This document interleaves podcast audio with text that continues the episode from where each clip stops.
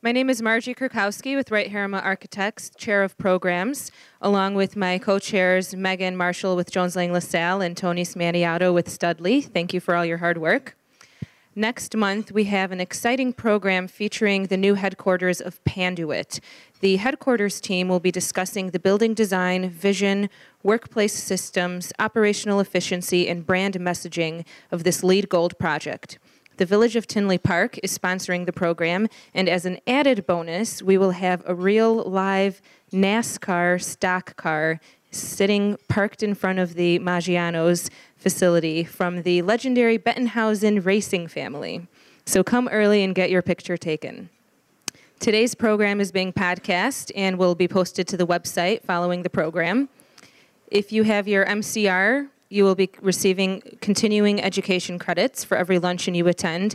Make sure you register with Beth and Chris by the front desk over there.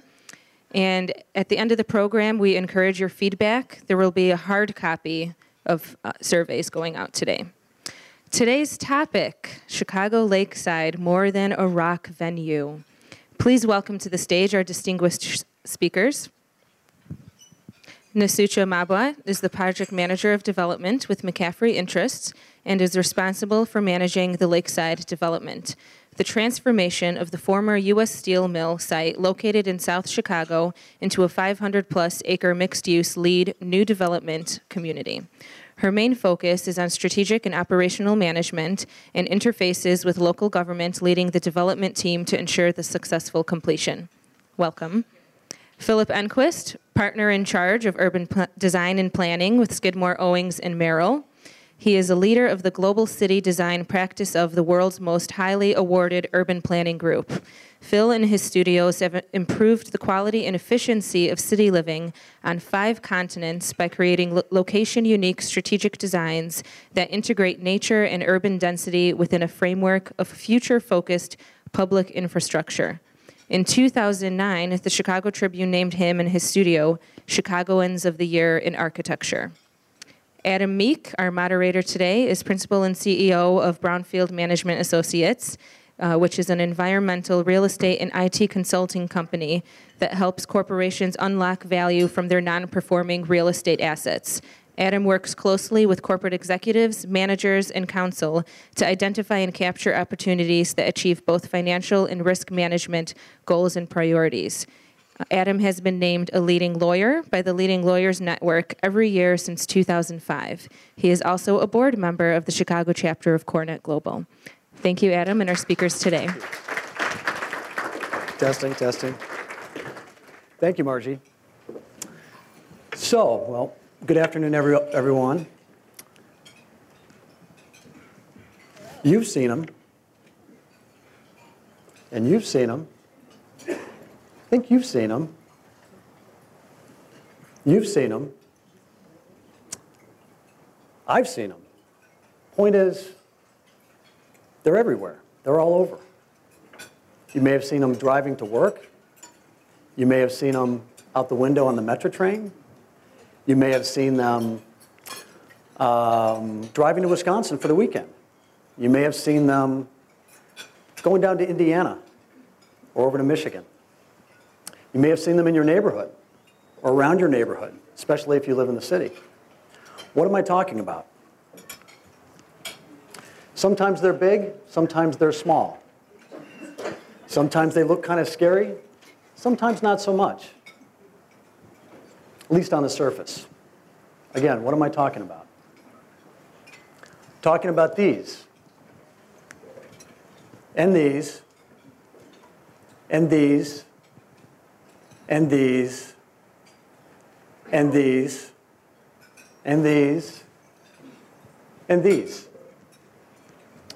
Dilapidated, run down, often vacant properties, from corner gas stations to mothballed industrial facilities to large open vacant tracts of land, once occupied by thriving companies, thriving factories, now just sitting there.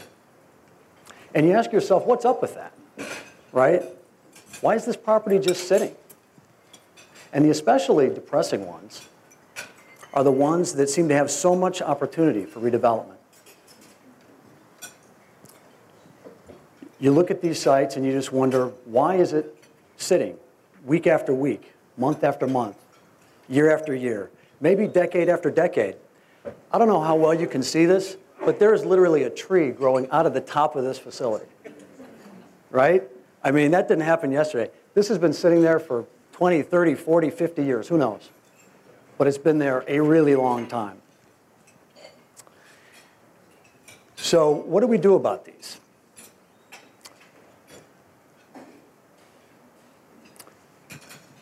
And it's depressing not only for the sites themselves, it's depressing for the communities that surround them.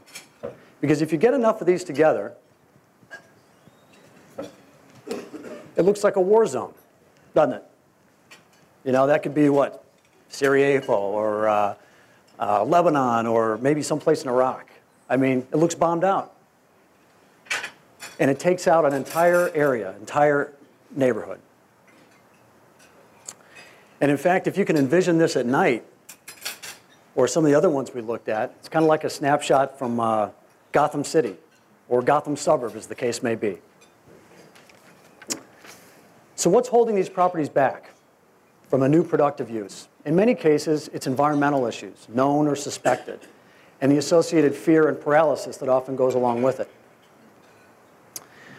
Basically, that's on the buyer side and the seller side. The sellers are often worried because they don't want a boomerang liability.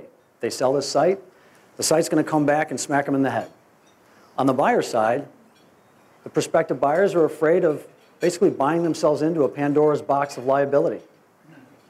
Now, without getting into detail and putting you all to sleep after the pasta lunch, um, what I can tell you is that in most cases, these fears and the associated paralysis is unnecessary, or at least it's exaggerated in the minds of both the sellers and the buyers.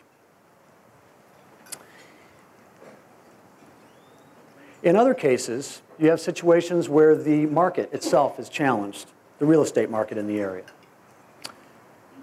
Now, the fact is that doesn't need to be the end of the story.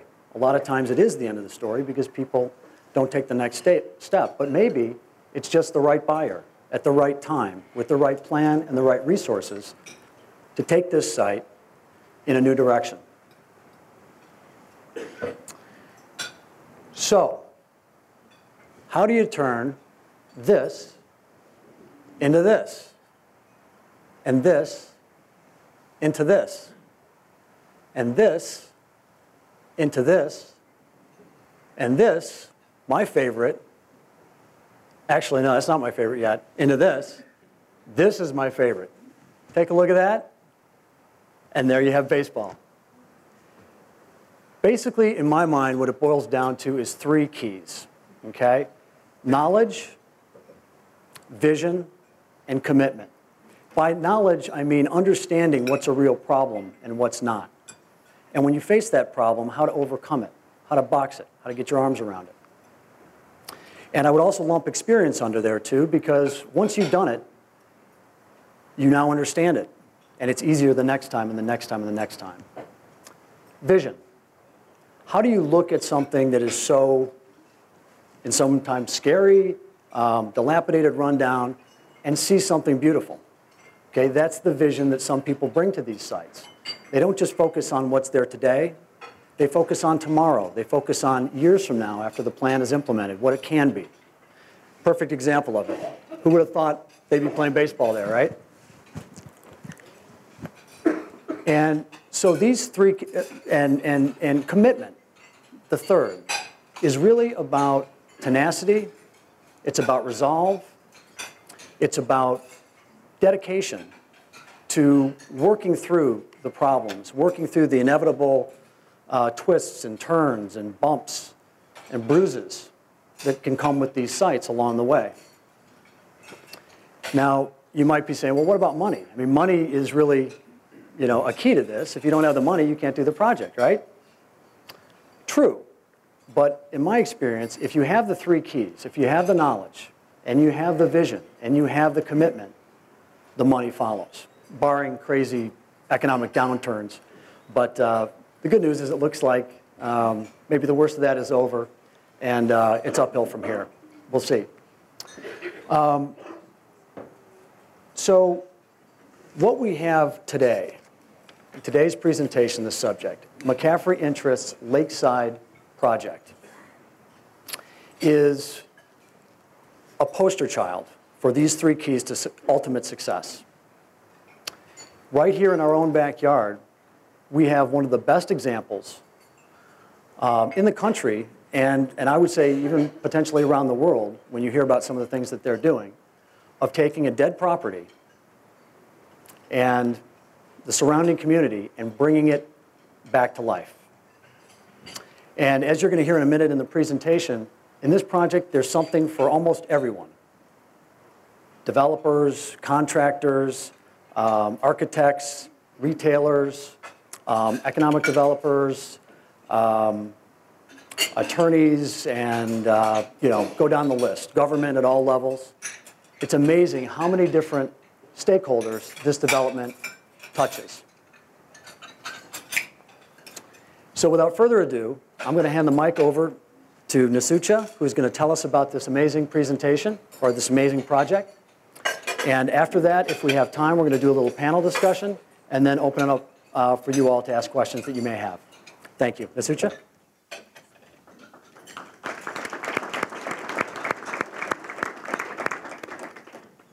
My name is Nasutsa Mabwa with McCaffery Interests, and thank you for coming today to listen about the Lakeside development. We're very excited, and it's a great opportunity to share what's going on with you. Uh, I'm here today with Phil Enquist from Skidmore, Owings, Merrill, our master planner, and we'll be going back and forth throughout the presentation to provide you with an overview of everything that's happening. So Chicago Lakeside is really a project of the future, and it's a 21st century neighborhood for Chicago. We are a joint venture with United States Steel Corporation. Uh, McCaffery Interest and United States Steel own the land together. And we also see the city of Chicago as our true partner. Also because of the fact that we have a tax increment financing uh, plan for phase one.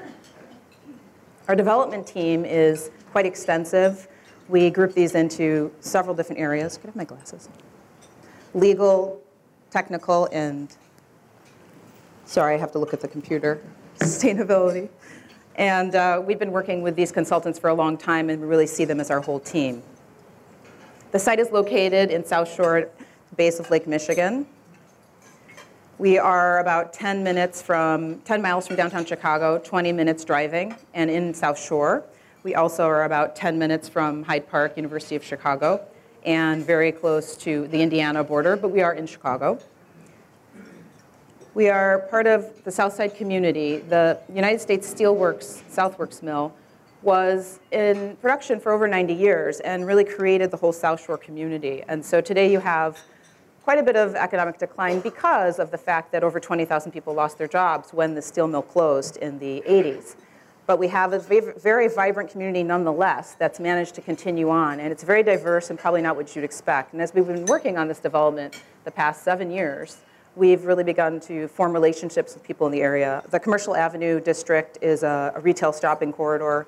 Uh, we have two aldermen. We work with Alderman Sandi Jackson and also Alderman John Pope, so the 7th and 10th Ward. So it's a very vibrant area. This is an aerial of the site, looking a little bit north, northwest.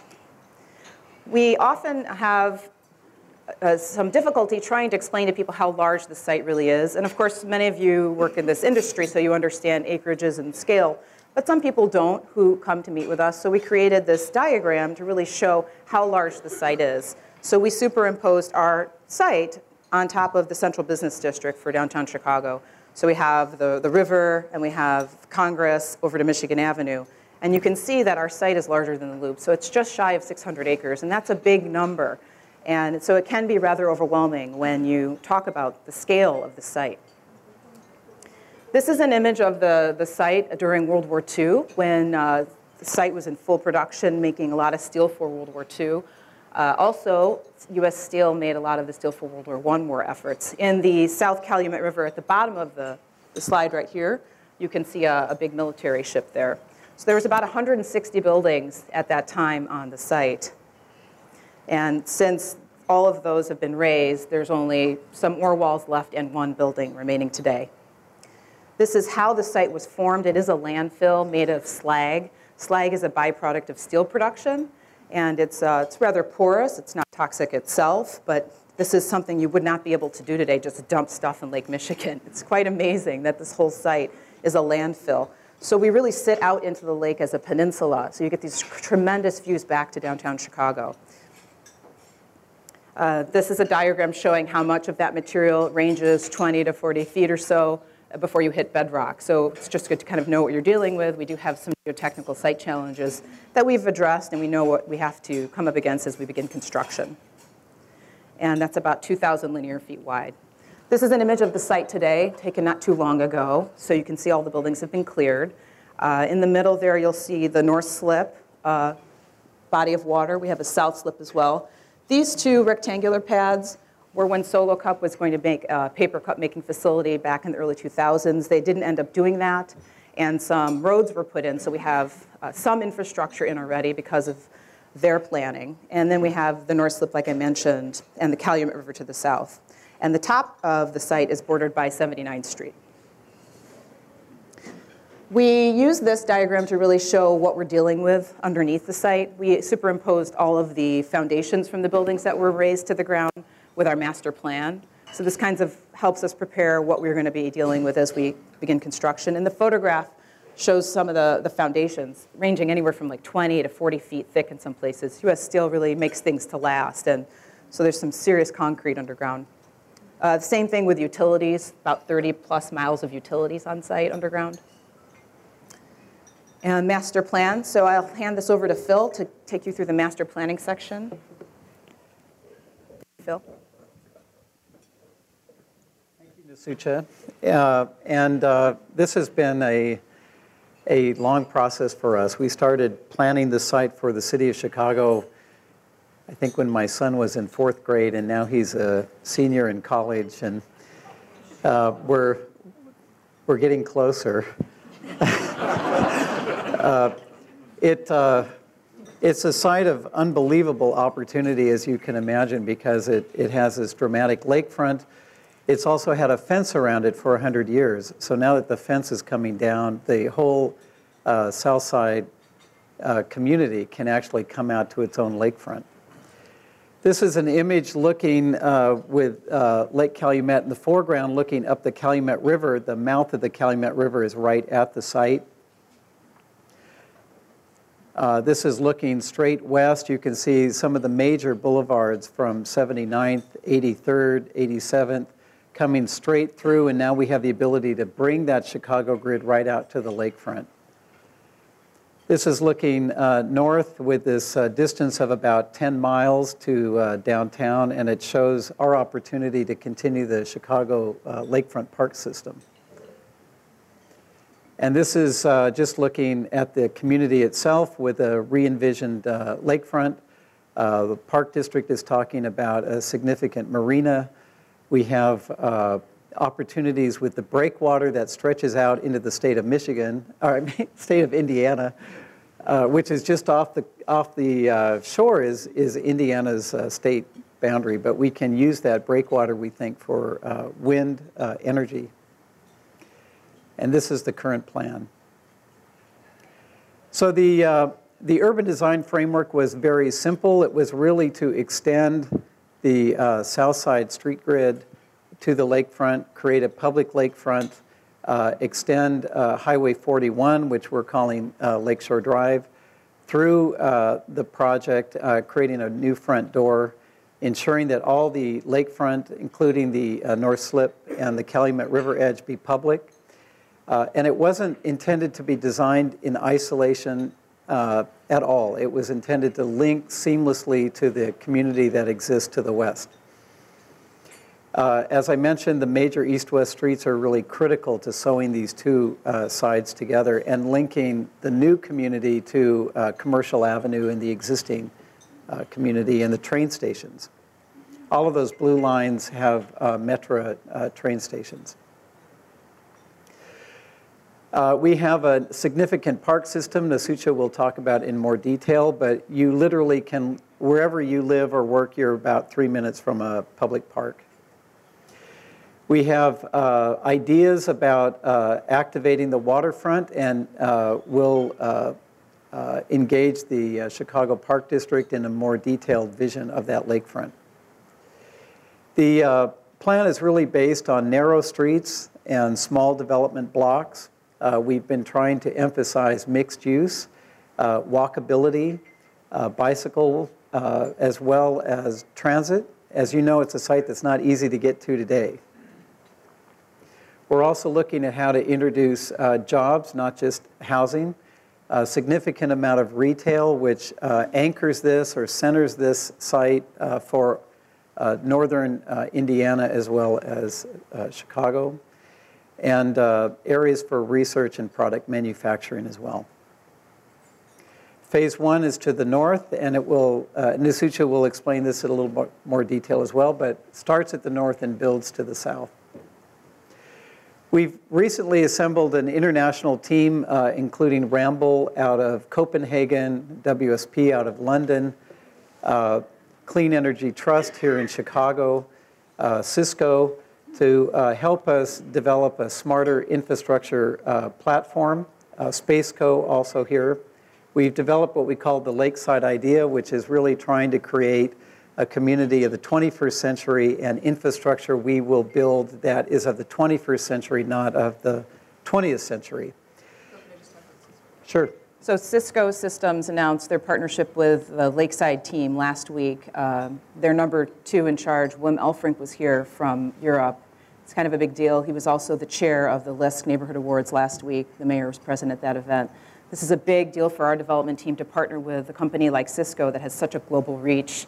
They're able to open doors and introduce us to many really innovative companies we otherwise wouldn't be able to connect to.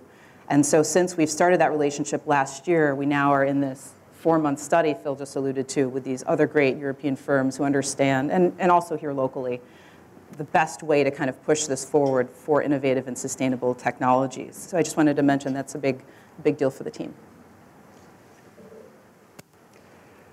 So one of the concepts was uh, recentering the region on the edge of Lake Michigan, uh, which is really talking about the role that Southworks can play uh, with northern Indiana, with a uh, reimagined Gary Airport, uh, situated between the Gary Airport, Midway, and O'Hare, uh, and uh, becoming a, a commercial center hub for uh, not just uh, the south side of Chicago, but northern Indiana.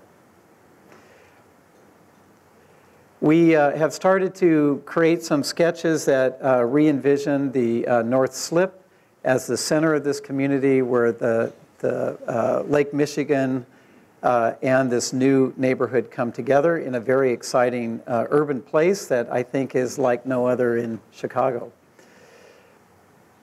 I can't read that slide. Oh, lifting the entire south lakefront is, as I mentioned, one of the original ideas, not to look at this property in isolation. There's no fence uh, when this project is developed, and it becomes seamless with the south side neighborhood. Uh, I already mentioned this uh, clear urban framework, but it's really based on a Chicago street grid system uh, and uh, uh, minimizing the streets to uh, emphasize the width of the streets to emphasize walkability. We have been working with Ramboll, who has been doing a very interesting study on energy sources for us, looking at minimum densities we need to build at to get to district heating and cooling, and then uh, renewable energy sources like wind or sun or waste to energy uh, opportunities to uh, offset the energy demands of this community. And studies are fantastic, like Chicago is putting about 90% of their waste in landfill, whereas Copenhagen puts about 4% of their waste in landfill. So, a remarkable difference. The city could actually take the sludge, for example, from its sewage treatment plants and use that in anaerobic digestion and create energy. We could recycle much more in Chicago, so it's pointing to not just how to supply energy for uh, Lakeside, but also uh, how Chicago is rethinking their own uh, sources of renewable energy and their management of waste. We're also looking at new ways to deal with stormwater We've designed the park system so that it filters the stormwater, and over 90% of stormwater can go back to Lake Michigan and not go into the Chicago sewer system. So, for the first time in the Chicago region, we're taking the engineered water flow to the Mississippi River and putting that back into the natural water flow, which means the stormwater goes back to Lake Michigan. Uh, we're, um, as I mentioned, looking at uh, a number of energy sources. Uh, we're hoping that uh, we can actually generate enough energy to renewable energy that could literally reduce the energy uh, costs of anyone living on the south side. Uh, reusing water and returning it to the lakefront, uh, getting to somehow a concept of zero energy or zero waste, where we're really looking at waste as something that gets recycled into something else. Uh, WSP has been uh, tackling this issue of mobility and access. As you know, it's hard to get to the site, but with 41 being built, we'll have a new front door. We, we have uh, pedestrian intersections every three to 400 feet along 41 with pedestrian connections to the metro train stations. And we're looking at extensive uh, bus systems and bikeways that tie Lakeside back into uh, Chicago. And as uh, Nasutsa mentioned, uh, Cisco is looking at the whole world of ITC to wire uh, this community in very innovative ways.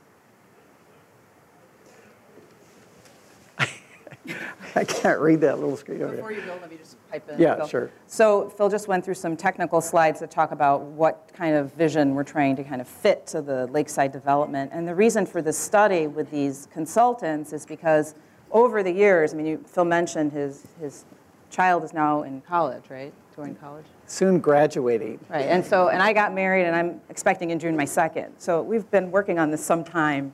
The team is very close.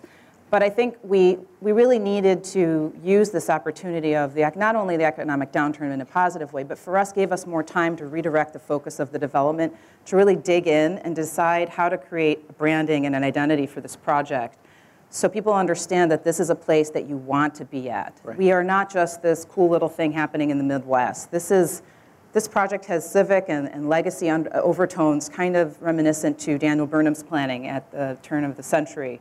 We are planning for the next 150 years for Chicago. We're not just going to call up ComEd and People's Energy, which is fine to do, and do business as usual. This is a real opportunity to assert ourselves as a different player in development. So we're turning that all around, and this study that we are just concluding in about four weeks really helps sets the stage to come forward with clear recommendations on, yes, this is district energy if that's what we choose to do, and this is how it's done, and that's how it relates to the development. Because you can meet with different uh, companies to your blue in the face, but it doesn't mean there's that business acumen there to really like push it forward. So I just wanted to clarify why we're doing this, why it's so important, and that we've had a little bit of extra time to do that. Also with the delay of the road, which I'll get into when I'm back up there to explain to you why, we've had a little bit more time to do this kind of planning with Phil and the rest of the team. Thanks, Phil. I think it's also uh, a great way to uh, discuss how the region should be growing. Uh, if we're building at a, at a density high enough to supply district heating and cooling, uh, building on a brownfield site or a, a new greenfield site, a post-industrial site at the lakefront uh, for possibly 25,000 uh, people, this is going to be uh, a much smarter alternative than looking at the Chicago region continuing to grow at two to four residential units per acre further and further out uh, from the center of the city. Uh, I'm going to let Nasutsa continue on with the open space. It's just well for you to read anyways.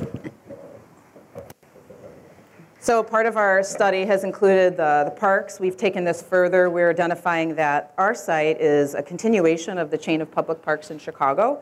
So you can see our site here next to Rainbow Park and Calumet Park. Both of the parks uh, around us have beaches. So that's a real positive asset that we need to remember.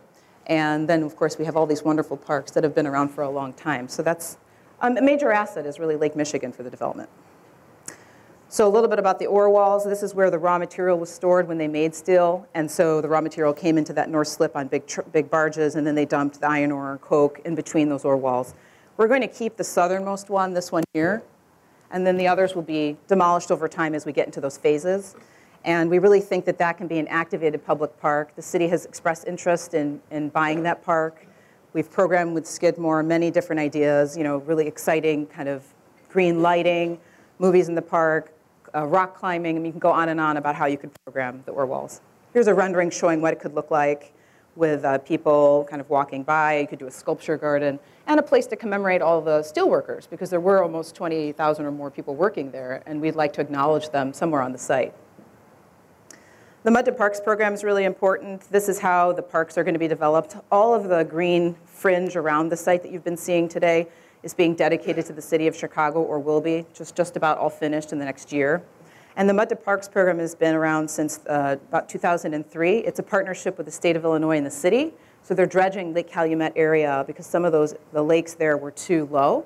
And bringing that nutrient rich mud on barges to the site and then spreading that on the site and seeding it, and that's the park. So we have our first park that came in in 08 already.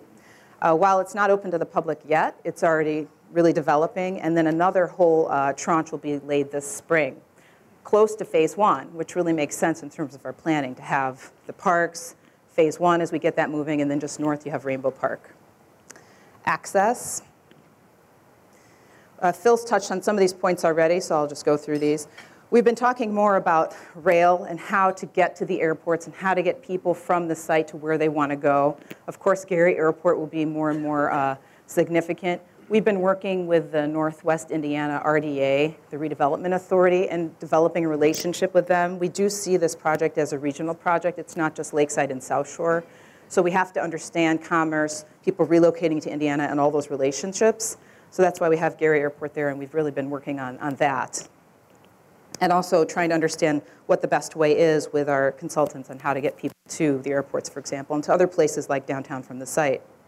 And Gary, Gary Airport less than a 15-minute drive from the, from the site. And most of you know they had their first commercial flight recently, and funding has gone into the extension of that runway. So this then helps reduce travel time in half. You have the times here listed, and Gary then becomes increasingly important as this development moves forward. Rail is key. We need to really think about how to get commuters around. People are going to be getting out of their cars more and more as things go forward. We want this to be a place where people can live and work and play. So we have to figure out how to include the existing metro stations with our development. Bus service is critical. We spent many months working with CTA to figure out how to pull the buses into the site. And as we study this more, we may need to do additional uh, accessibility, but right now these are the main bus corridors. 79th is the biggest, uh, most busy bus corridor in Chicago, and that's the northern end of our site. So that's going to be critical. The city is concluding a study on the South Lakefront public transportation over the next couple months themselves. So we've been coordinating with them on that as well. Bus rapid transit is something, BRT, to really look at. This can get people out of their cars and onto public transportation in an affordable, easy way. There's different types of buses that are available. We've been working with the team to identify what would be really fitting for Lakeside. If Phil, jump in here anytime. Okay. Bikeways key. Uh, when we started this, we were working with Mayor Daley's administration. He was a really avid biker, uh, cyclist, and so we made sure to include a lot of bikeways. We felt like it's the really right thing to do. We're going to be continuing the bike lanes coming from the north down to the site, and so you see the red lines there through the open space uh, at the fringe of the development, and cycle storage as well. And then as we began talking more about transportation and transit, we realized that we had to think about water taxi service and access to downtown. Uh, of course, it would probably be seasonal. You couldn't do it every month of the year. It's something that really needs to be considered to get people back up north or down to the site, to Lakeside. And then US 41. So this is a huge milestone for us. The Lakeshore Drive extension uh, was, the funding was appropriated a decade ago. We've been waiting for this road for a very long time. The roadwork started several years back. The roadbed was laid. We have that through the site. And then there was a bit of a pause. There was the Olympics. There were some other things that were more important for Chicago to kind of pay attention to. We've gotten everything back on track. We're working with the mayor, Emanuel's administration, and the road is going to be starting in two weeks, and it will be done next year in 2013. So that then changes everything in terms of our timing for phasing, and we are now going to be looking aggressively at how to position phase one to move forward in terms of retailers and just wanted to show kind of the old alignment before we became involved in the current alignment, which really is a wonderful boulevard. We have a section to show you here which shows you what it's going to look like when it's completed next year. The road should be open for traffic this December, the concrete all poured, and then the landscaping going in next spring. So we uh, hope to have some kind of uh, event with the city to kind of a ribbon cutting to announce this in the next couple months. We're just very pleased this has happened, and we've been waiting for this a very long time. So what have we been doing all this time? We talk about seven years we've been at this. This is the, the third joint venture. Some different players came and went. Uh, we spent a lot of time getting entitlements. We needed to rezone the site. It was zone manufacturing for steel production. So phase one is uh, plan development. The rest of the site, uh, master planning guidelines. Folks who then come in later to do block development will go back to the zoning department for a little bit lesser type of administration approval. We went from 1998, just a couple thousand units, to in 2010, 13,575 dwelling units approved, which gives you about 25,000 residents ultimately. So we've really added a lot of value to the site as an asset through our entitlements process and about 17,500,000 square feet of commercial space. We also spent a lot of time working on getting a tax increment financing package together with the city. That also was accomplished in the end of 2010. So for phase one, we have a $98 million TIF, which will pay for all the infrastructure. So I mentioned the site is a slag fill site. We don't have infrastructure on site. So those dollars will all go to build the roads, the streets, uh, I'm sorry, the lights, the, the curbs for phase one. And every new phase will require a new TIF. And this is really, when you're looking at the TIF ordinance and the requirements for a TIF, it's a real blighted area. This really qualifies as a TIF. It's the right use. It's the wonderful tool to help get this thing off the ground. Then, of course, we have to set uh, some accomplishments. We have to lease 60% of whatever we're going to build in phase one, pre-lease. Then the city will sell the bonds, and then we can go ahead and conclude our financing package. So we have thresholds to meet too on our side, but it was really innovative for the city to push forward and get this done for this project. Just wanted to highlight the phasing a little bit. So phase one is at the north. You can see that here up at 79th. This should probably start construction maybe in 14. Since the road is going to be finished next year, we can now move forward with that schedule. That would then move us to phase two, which hopefully would be around the slip, the North Canal, because people love to be around water, and it's a natural place to go. We also have this high school here. This is the Alderman's preferred location for a new high school. Then moving into phase three over time, and phase four. So you're looking at about 40 years of construction and build out. Can't really do it much faster in the US. I mean, of course, it's based on velocity and absorption. This isn't China where we can say hammer down, just make it happen, or Songdo, Korea. We get that, but it's probably about 35 to 40 years. Um, special uses, wanted to highlight what we've been up to lately. We had a big concert last summer. Some of you may have heard of it. It was called the Dave Matthews Band Caravan. We had about 105,000 people show up over three days. These are people who'd never really been to this area. And we had no negative incidents. We had no problems. The community shored up. They participated. They provided taco stands on 87th Street. Everybody called taxis for other people. 50% um, of people took public transportation and did not drive. This was a partnership we did with Jam Productions. So we have a five-year option to do more concerts with them if they can locate the talent going forward. So just wanted to show you some cool images about the concert. This is again the site with the concert area layout and then the parking to the south. We also have a velodrome, which is a bike racing track. It's a temporary track to train for the Olympic sport. It's not as popular in the US as it is in Europe and Asia, but it's growing. There are some in the United States. The closest, closest would be in Northbrook, but the track's not that great. So this fellow is Emmanuel Bianchi, who came to us, private business owner, and this is his passion, and he does a lot of youth bike training. So he set this up at the site, and we have um, the track up. He also has a youth a bike training program to help the local youth who would never be exposed to a sport like this otherwise. So that's kind of a really cool thing happening. And then riders just come down and train and ride uh, whenever the weather's decent for them. Here's a picture of a rider there. And these bikes are no gears. So you, it's all you and the bicycle. It's actually very difficult. He wants to build a facility with Olympic training and a big velodrome, the world's best velodrome. So this is his rendering. Uh, hopefully he, he gets there. We're trying to support him. We think it's a really great use. We know we need a new high school, and that we have support from the city on that. So here's a rendering about what that could look like. And then, of course, phase one, as we begin that, we're going to be focusing on retail. Of course, we need some bigger box anchors. We need grocery. We have kind of a food desert issue in the area, so we know we need to focus on that. But eventually, too, we would like to see residential rental in there as well and activated median. So it'll come in sub phases, but that's a rendering of a project we did in uh, Clarendon in the DC area, which has mixed uses. It's a lifestyle center. It's 24 hours. You have really activated activities where the buildings are a backdrop and the social gathering becomes the focus. A new research and innovation center. We've really been pushing hard to figure out how to do R&D on the site, research and development. We are talking to Argonne, which is a big science hub just out of Chicago, and they're managed by University of Chicago and funded by the feds. So we, you know, trying to meet with them, figure out what they need, how to push this forward. It's the right time, and I think that would really be a great anchor job creation, growth for the site. And this, I save the best for last. This is the spark to really kick off this development.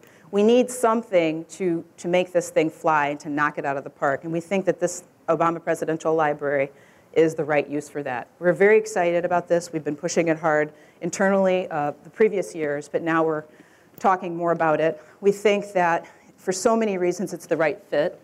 We have um, his formal senatorial district in our area, his own home not far from the site.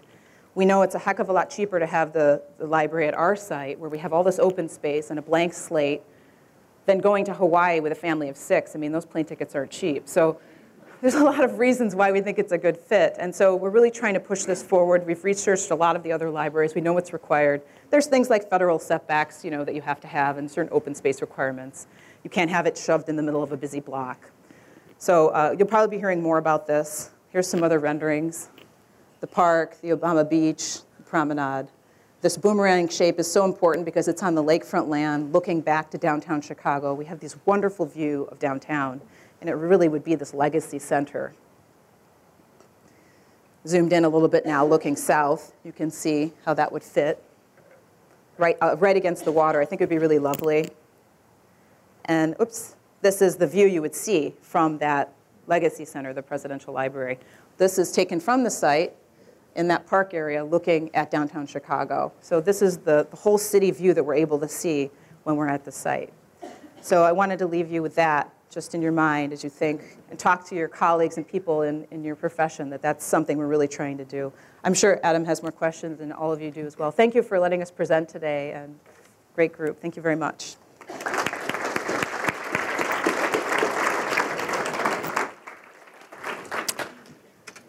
Thank you, Nasutsa. That was great. Um, so we're going to uh, probably break for audience uh, questions at about a quarter after, but um, I wanted to ask a couple of follow-up questions here um, of the group.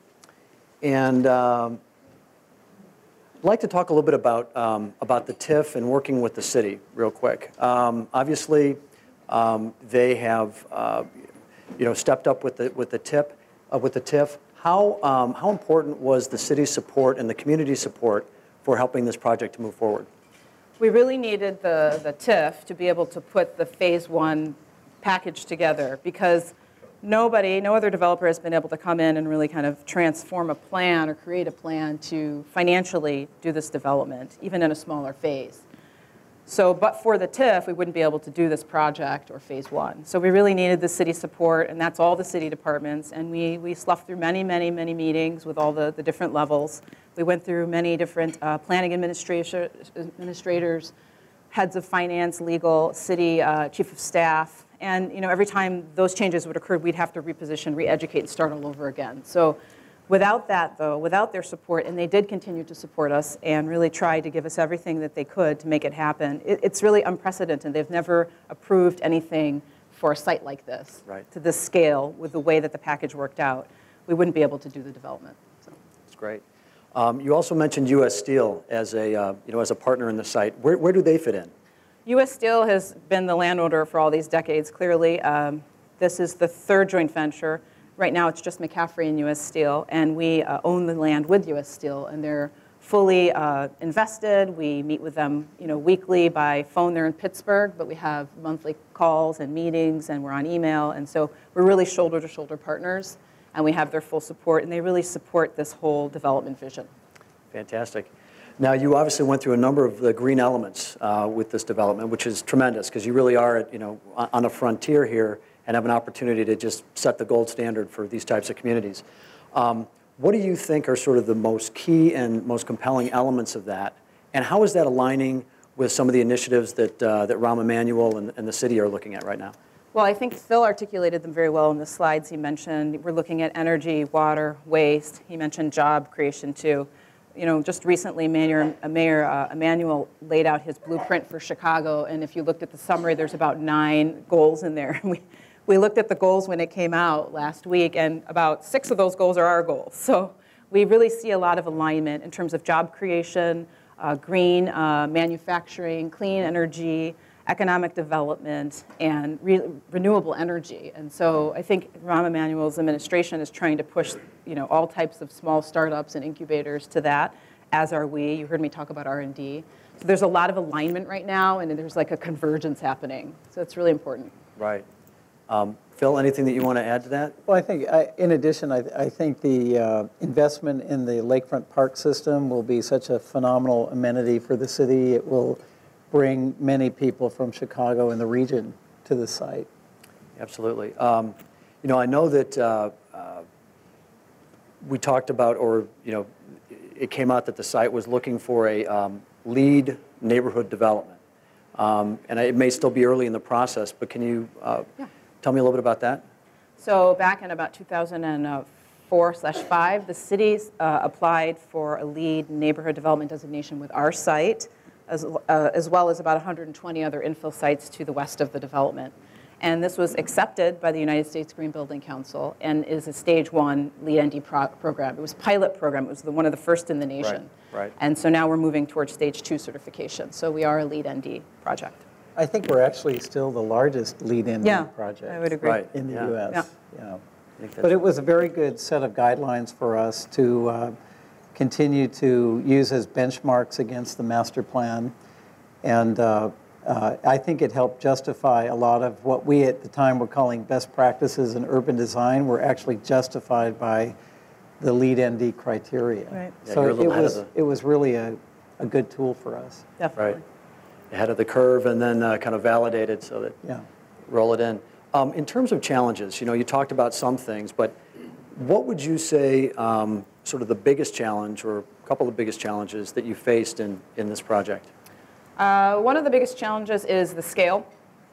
So I talked about that in the beginning a little bit. So we've had some diagrams created. We created a marketing center. I didn't show those in the slides, but we did create a marketing center just over a year ago. There's one small remaining building, so we have a state-of-the-art marketing center in there. We hold about 90% of our project meetings there.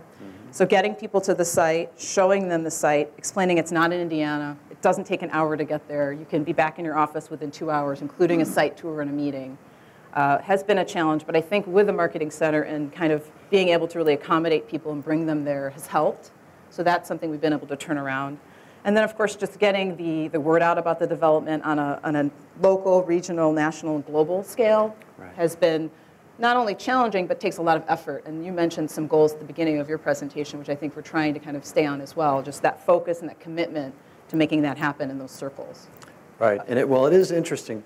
Phil, did you Well, I was just going to say, I, I- I think the perception of the site is one of the biggest challenges. It really isn't that far away, but it seems remote. Uh, Many people don't know where it is, and until 41 is built, you don't really know how to get there. Exactly. And uh, This it GPS really, takes you to 9094. Yeah. Yeah, so. it's actually very close. Uh, And, uh, and I think we'll be connected quite easily into the rest of Chicago. But today, there's a perception issue that it's, it's very far away and hard to get to. Right, so we're trying to overcome that. Right. Um, You know, I think that uh, sometimes there's a perception because you guys have been working on it for so long that maybe, you know, the economic downturn was a a negative impact on what you were doing. I think you touched on it in your presentation. It actually, strangely enough, was a positive for you guys. Right. Can you I tell me more I- about that? Yeah, I can. I think that, you know, we were racing to create this phase one plan that we showed, and we were also focusing at that point before the downturn on a big tract of residential housing closer to the slip. And this was going to be how we were going to start. And then the market changed. So we have had the luxury of time of repositioning our direction, establishing a strong vision and a branding, and really pulling in these sustainable green concepts to be the place where everybody wants to be. So in that sense, we've had the luxury of time, and it's been a positive. Right. Yeah. And that'll help you, yeah, I mean, hit the, hit the, uh, the market with the momentum, having so. all that behind it. I think so. Excellent. Um, In terms of the environmental status, um, you know, you look at the history of the site, I mean, I'm sure there were many issues that you struggled with and, and, and dealt with early on in the project. What's the status now? Well, when U.S. Steel was uh, finishing clearing all the buildings before there were any joint ventures for development, uh, they did a lot of cleanup themselves. They entered into the state of Illinois EPA program for environmental cleanup. So they had to do a lot of soil and water testing. They did all that and were issued a no further remediation letter. So when we became involved, we wanted to have uh, confidence that that was still valid. So we had a comfort letter uh, put forth to kind of revalidate the previous finding. So we have a no further remediation letter that gives us uh, the green light to go ahead for residential and, and commercial development for the site. So in that sense, it's a greenfield, not a brownfield, because we're able to go forward. Right. So uh, mo- the majority of the cleanup has been accomplished. Okay, wonderful. Um, And, and I imagine the. uh, And we, oh, we also got a, a hundred million uh, of environmental insurance in case we are digging somewhere and find some green goo, which can happen on a steel mill site. I mean, this, this is how these sites are. You have all those trains that were transporting stuff everywhere, all over. You could find something somewhere. So we also did that just to give us extra kind of comfort. Right, excellent. Um, Well, I see that we are uh, exactly at uh, quarter after, and I'm going to stay on schedule here. So um, thank you very much uh, for the presentations, and we'll open up the floor to uh, questions from anyone in the audience.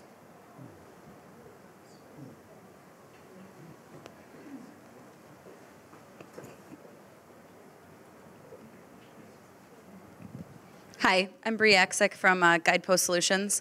I actually currently live down in that area, and I was wondering how are you guys going to integrate the current neighborhood with um, the new development? So we have been for some time now holding regular open houses. We have established a local newsletter, uh, which we also put business updates in, but it gives the local community groups an opportunity to present what's going on at a local level. We work very closely with both of the ward offices on a weekly level, uh, a weekly basis. I would say we're kind of a team at this point, uh, given the frequency of our conversations. And we also invite the communities to use, the groups to use our marketing center. So we have groups every week or so now using the, our marketing center for their own purposes. And we're also working very closely with the major organizations in the area. So we know who those are, the Claretian Associates, uh, the Neighborhood House. There's a lot of uh, smaller groups as well, but we really try to, we're working with LISC as well, pull all of those groups in and make them aware about what we're doing, and then make sure that we're staying on track with our just information campaign so everybody's clear about what's happening, when it's happening, and everybody has a chance to speak with us and that we're open. So we've been doing that for some time now, and I think it's just a matter of keeping that up so everybody feels like they have access and that we're transparent. Oh, we also have a local business directory resource guide we just issued about six months ago. We pulled in all the seventh and 10th businesses and give them an opportunity to be in this resource guide. And that's on our, our website and our Facebook page. And that's something we're doing to kind of pull the community together as well. You may want to also mention the alderman support. Phil is reminding me, yes, that I should probably also mention that we couldn't have done this to this date without the aldermanic support. He's clearly right. Uh, as I mentioned, we are a team, and we, we need them to help us push this forward on every level. They have been so supportive. There's no way we would be where we are today without them. So that is, you know, extension of that City of Chicago slide I had at the beginning. It's really the aldermen as well are part of our team. Thank you for your Anybody- question. Anybody else? Up, one in the back there.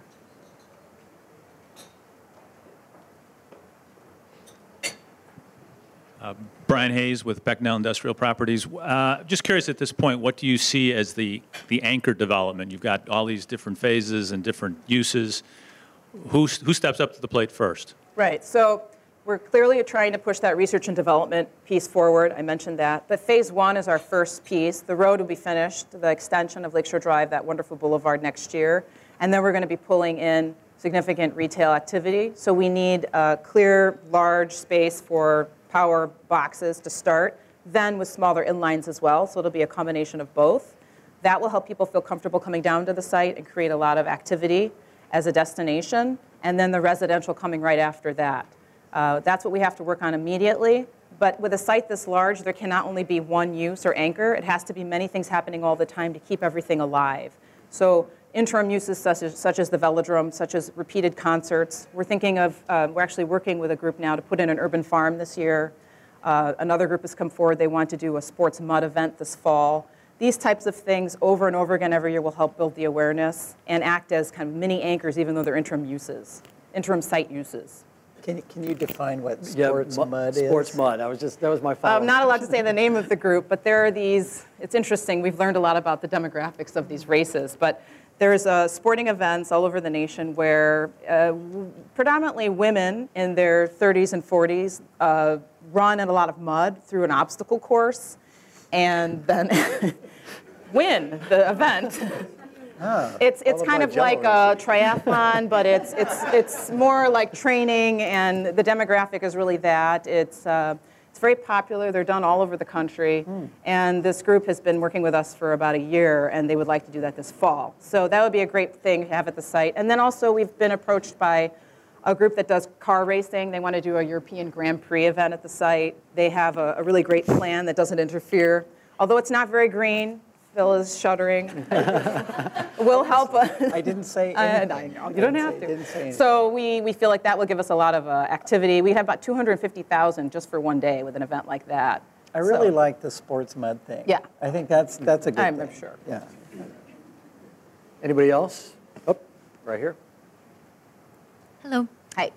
Um, will there be any government subsidized housing on the? We have, for the TIF, to put in 20% of affordable housing. So right now, we have that in our plan. And as we move forward, uh, our company, our joint venture, doesn't do affordable housing ourselves. So we'll have another group, a third party, come in and do that housing. And they will have to reach out and use other subsidies. Uh, We would look at something like New Markets tax credits, which we've done with the, with the Department of Treasury to help offset the costs of the development and to be used for housing. And we're also partnering with a group who's uh, going to be doing some urban infill housing adjacent to the development. There have been increased uh, foreclosures, and there is a lot of vacant lots in the south side of Chicago, more than you'd see up north. So prime and ready for just doing a lot of great infill, hopefully at a, at a green sustainable level. Which which came first, the uh, slag or the steel mill? The it like steel mill came first, but they needed land quickly, so then the slag happened. So could you could just mention a little bit about the technical challenges you have with Yeah. 20 feet of slag and existing foundations? Is it just a building by building engineering issue, or is it bigger? Well, uh, there are some specific challenges with uh, a lot of these large foundations still in the ground. Uh, The, uh, the slag itself is a clean material and very porous, so that also helps us in terms of uh, uh, dealing with stormwater issues. But uh, uh, there may be a lot of constraints that may uh, prohibit basements or below-grade parking. So uh, parking may have to be integrated in the uh, design of the building above street level. Uh, And it, and there is sort of a site-by-site uh, basis because of where buildings were with, like the, where they rolled uh, steel, the foundations are very thick, and those foundations are all still there, so. So you would have to do surgical demolition through those foundations. You're not removing them all because they stay in place with the slag and it creates the site as it is. So you overlay, you know where your underground stuff is, your geotechnical challenge, and then you just go through. But that, I mean, that's a really good question, because it's a very, very unique site. There is. aren't many sites like this in the world, and, and I think uh, there will be sites that will pose some extreme difficulties, whereas Nasutsa says the foundations will have to punch through mm-hmm. those existing foundations. But if you had like low-rise, how, if you had single-family homes somewhere, row houses, I mean, you're not going to. It's just a mat foundation. Right. No. K-sense the bedrock is when you're looking at, you know, 15, 20 stories, 8, mm-hmm. 8 10, 12 stories, 7 stories. That's just mat foundation. Anybody else?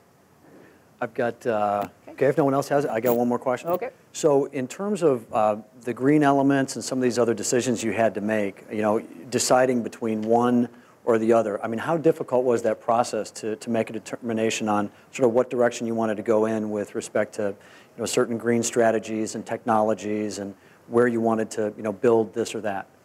You mean the study we're doing for the renewable and energy and waste, or? Well, I just mean, in, in, I guess in general, it's kind of a broad question. As you're looking at a site like this, and there's just, you know, in this blank slate, there's so many different options. Um, there's some limitations here and there, but, you know, with sustainable technologies, you have so many different options, and I know that there's a lot of companies out there that say, hey, you know, we can, Mm-hmm. we can do X, we can do Y, we, we can do Z. How do you look at all that and integrate that into your plan and make the hard decisions? So that's why we started this whole study process at the end of last year to work with our team who's helping us narrow in and zero in on what we should be doing in terms of each of those technologies. And we've partnered with Clean Energy Trust, which is a really wonderful organization in Chicago that helps incubators and startups find uh, funding and also connects them to other opportunities for site locations or whatever other assistance they may need to kind of go forward and to be a successful clean, uh, clean business, clean energy, or whatever their concept is. And so they just had their Clean Energy Challenge uh, last week, and they gave away quite a bit of money to a group of startups here in the city. There's also quite a bit of venture capitalists funding these type of companies, and you can go on the internet and find Clean Energy Trust. They do a lot of really great work. They're also partnered into a lot of really civic leading players in Chicago and the city of Chicago. So partnering with them is helping us understand what's doable in the state of Illinois and in Chicago. They understand regulatory approval processes and things like that in order to actually take it to completion if you have an idea that you want to do. And what is a proper fit? The team is helping us lay this out with Skidmore's leadership. But I think it also, what's interesting about Clean Energy Trust is they, they are dealing with a lot of startup uh, green energy companies, and the site, because the site is large, uh, one of the interim uses could be really product development and research on the site, experimenting with, with uh, energy technologies. A living laboratory. Yeah. So, so we're very excited about that as well. That's a great point. That's very new. That's just happening in the past months. I got you. Yep. And with these interim uses, are you, um, and you you may have touched on this, but are you um, going out and sort of soliciting those, or are folks coming to you with mostly? you know, Really, really ideas? both. You know, we have a, kind of a boutique-sized firm, but we have a lot of people out there doing different types of real estate focus in the city, and we get approached, and then sometimes we know people inside who may know of someone. Uh, it's kind of both ways right now. We're kind of attacking, but also receiving. So Right. a Well, it's mixture. It's Yeah. a good, good place to be. Yeah. Good place to be. And I guess the last question is, you know, there's so many elements of this project, uh, to the extent that, that folks want to try to connect with it and find a, you know, a, a place within it for their business or their, um, you know, their, their, their industry, how, how do they go about connecting with the site? So they would just reach out to McCaffery Interests and let us know what they're interested in doing. And we take each uh, proposal as a different negotiation and we give them you know, full attention. We're open for big, brilliant, bright ideas. We, we know we cannot develop 600 acres on our own. That would be really narcissistic to think we could do that. And so now is the time, since we have our approvals, we have our TIF, we have the road coming in, that we're, green light means go now. So we're, you know, open for business, and we hope that through the presentations that we do and our marketing campaign, we're going to be able to really get the word out about that. Excellent. Thank you. Well, thank you both so much. It was a great, uh, great presentation and learned a lot about the project. Thank you.